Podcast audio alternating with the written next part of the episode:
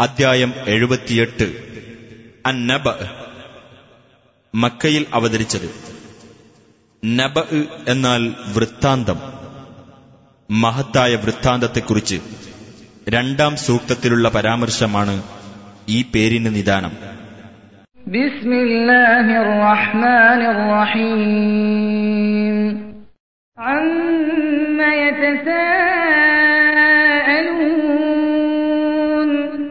എന്തൊന്നിനെപ്പറ്റിയാണ് അവർ പരസ്പരം ചോദിച്ചുകൊണ്ടിരിക്കുന്നത്?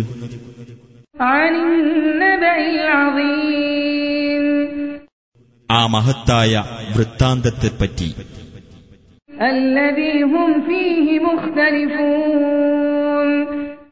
അവർ ഏതൊരു കാര്യത്തിൽ അഭിപ്രായ വ്യത്യാസത്തിലായിക്കൊണ്ടിരിക്കുന്നുവോ അതിനെപ്പറ്റി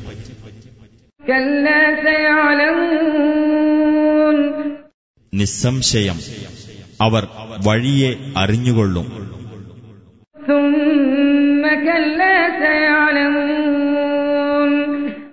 വീണ്ടും നിസ്സംശയം അവർ വഴിയെ അറിഞ്ഞുകൊള്ളും.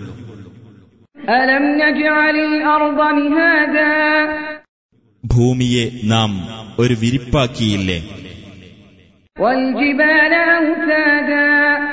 പർവതങ്ങളെ ആണികളാക്കുകയും ചെയ്തില്ലേ وخلقناكم أزواجا നിങ്ങളെ നാം ഇണകളായി സൃഷ്ടിക്കുകയും ചെയ്തിരിക്കുന്നു وجعلنا نومكم سباتا നിങ്ങളുടെ ഉറക്കത്തെ നാം വിശ്രമമാക്കുകയും ചെയ്തിരിക്കുന്നു وجعلنا الليل لباسا രാത്രിയെ നാം ഒരു വസ്ത്രമാക്കുകയും وجعلنا النهار معاشا പകലിനെ നാം ജീവസന്ധാരണ വേളയാക്കുകയും ചെയ്തിരിക്കുന്നു.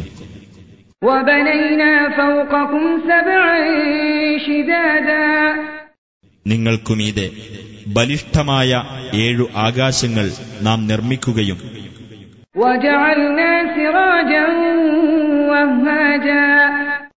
കത്തിജ്വലിക്കുന്ന ഒരു വിളക്ക് നാം ഉണ്ടാക്കുകയും ചെയ്തിരിക്കുന്നു. المعصرات ماء ثجاجا കാർമേഘങ്ങളിൽ നിന്ന് കുത്തിയൊഴുകുന്ന വെള്ളം നാം ഇറക്കുകയും ചെയ്തു لنخرج به حبا ونباتا അതു മുഖേന ധാന്യവും സസ്യവും നാം പുറത്തു കൊണ്ടുവരാൻ വേണ്ടി وجنات ألفافا ഇടതൂർന്ന തോട്ടങ്ങളും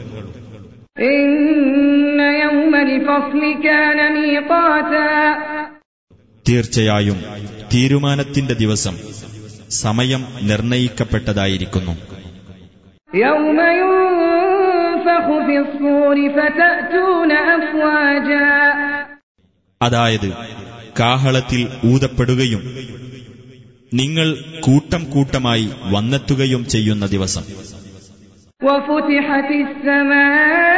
فكانت أبوابا ആകാശം തുറക്കപ്പെടുകയും എന്നിട്ടത് പല കവാടങ്ങളായി തീരുകയും ചെയ്യും.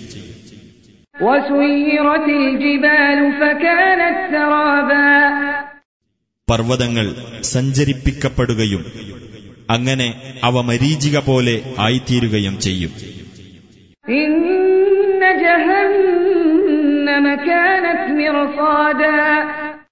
തീർച്ചയായും നരകം കാത്തിരിക്കുന്ന സ്ഥലമാകുന്നു للطاغين مآبا അതിക്രമകാരികൾക്ക് മടങ്ങിച്ചെല്ലാനുള്ള സ്ഥലം لابثين فيها أحقابا അവരതിൽ യുഗങ്ങളോളം താമസിക്കുന്നവരായിരിക്കും لا يذوقون فيها بردا ولا شرابا കുളിർമയോ കുടിനീരോ അവർ അവിടെ ആസ്വദിക്കുകയില്ല.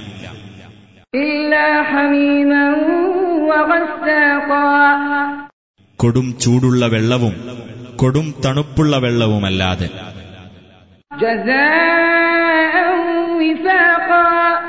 അനുയോജ്യമായ പ്രതിഫലമത്രേ അത്. ഇന്നഹും തീർച്ചയായും അവർ വിചാരണ പ്രതീക്ഷിക്കുന്നില്ലായിരുന്നു وكذبوا بآياتنا كذابا നമ്മുടെ ദൃഷ്ടാന്തങ്ങളെ അവർ തീർത്തും നിഷേധിച്ചു തള്ളുകയും ചെയ്തു وكل شيء أحصيناه كتابا ഏതു കാര്യവും നാം എഴുതി തിട്ടപ്പെടുത്തിയിരിക്കുന്നു فذوقوا فلن نزيدكم إلا عذابا അതിനാൽ നിങ്ങൾ ശിക്ഷ ആസ്വദിച്ചുകൊള്ളുക. തീർച്ചയായും നാം നിങ്ങൾക്ക് ശിക്ഷയല്ലാതൊന്നും വർദ്ധിപ്പിച്ചു തരികയില്ല.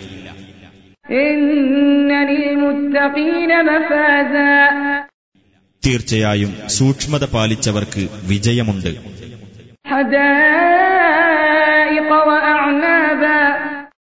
അതായത് സ്വർഗത്തിലെ തോട്ടങ്ങളും മുന്തിരികളും. തുടുത്ത മാർവിടമുള്ള സമപ്രായക്കാരായ തരുണികളും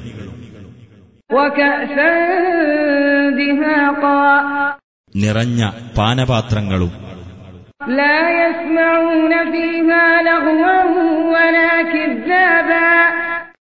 അവിടെ അനാവശ്യമായ ഒരു വാക്കോ ഒരു വ്യാജവാർത്തയോ അവർ കേൾക്കുകയില്ല. من ربك عطاء حسابا അത് നിന്റെ രക്ഷിതാവിങ്കിൽ നിന്നുള്ള ഒരു പ്രതിഫലവും കണക്കൊത്ത ഒരു സമ്മാനവുമാകുന്നു رب السماوات والأرض وما بينهما الرحمن لا يملكون منه خطابا ആകാശങ്ങളുടെയും ഭൂമിയുടെയും അവക്കിടയിലുള്ളതിന്റെയും രക്ഷിതാവും പരമകാരുണികനുമായുള്ളവന്റെ സമ്മാനം. അവനുമായി സംഭാഷണത്തിൽ ഏർപ്പെടാൻ അവർക്ക് സാധിക്കുകയില്ല.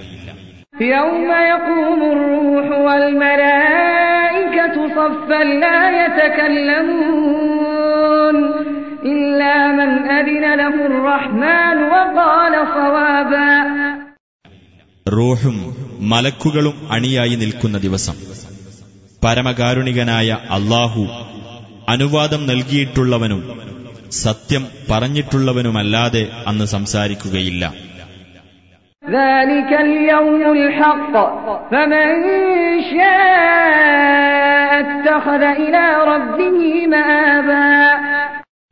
അതത്രേ യഥാർത്ഥമായ ദിവസം. അതിനാൽ വല്ലവനും ഉദ്ദേശിക്കുന്ന പക്ഷം തന്റെ രക്ഷിതാവിങ്കലേക്കുള്ള മടക്കത്തിന്റെ മാർഗം അവൻ സ്വീകരിക്കട്ടെ. إنا أنذرناكم عذابا قريبا يوم ينظر المرء ما قدمت يداه ويقول الكافر يا ليتني كنت ترابا ആസന്നമായ ഒരു ശിക്ഷയെപ്പറ്റി തീർച്ചയായും നിങ്ങൾക്കു നാം മുന്നറിയിപ്പ് നൽകിയിരിക്കുന്നു മനുഷ്യൻ തന്റെ കൈകൾ മുൻകൂട്ടി ചെയ്തു വെച്ചത് നോക്കിക്കാണുകയും അയ്യോ ഞാൻ മണ്ണായിരുന്നെങ്കിൽ എത്ര നന്നായിരുന്നേനെ എന്ന് സത്യനിഷേധി പറയുകയും ചെയ്യുന്ന ദിവസം.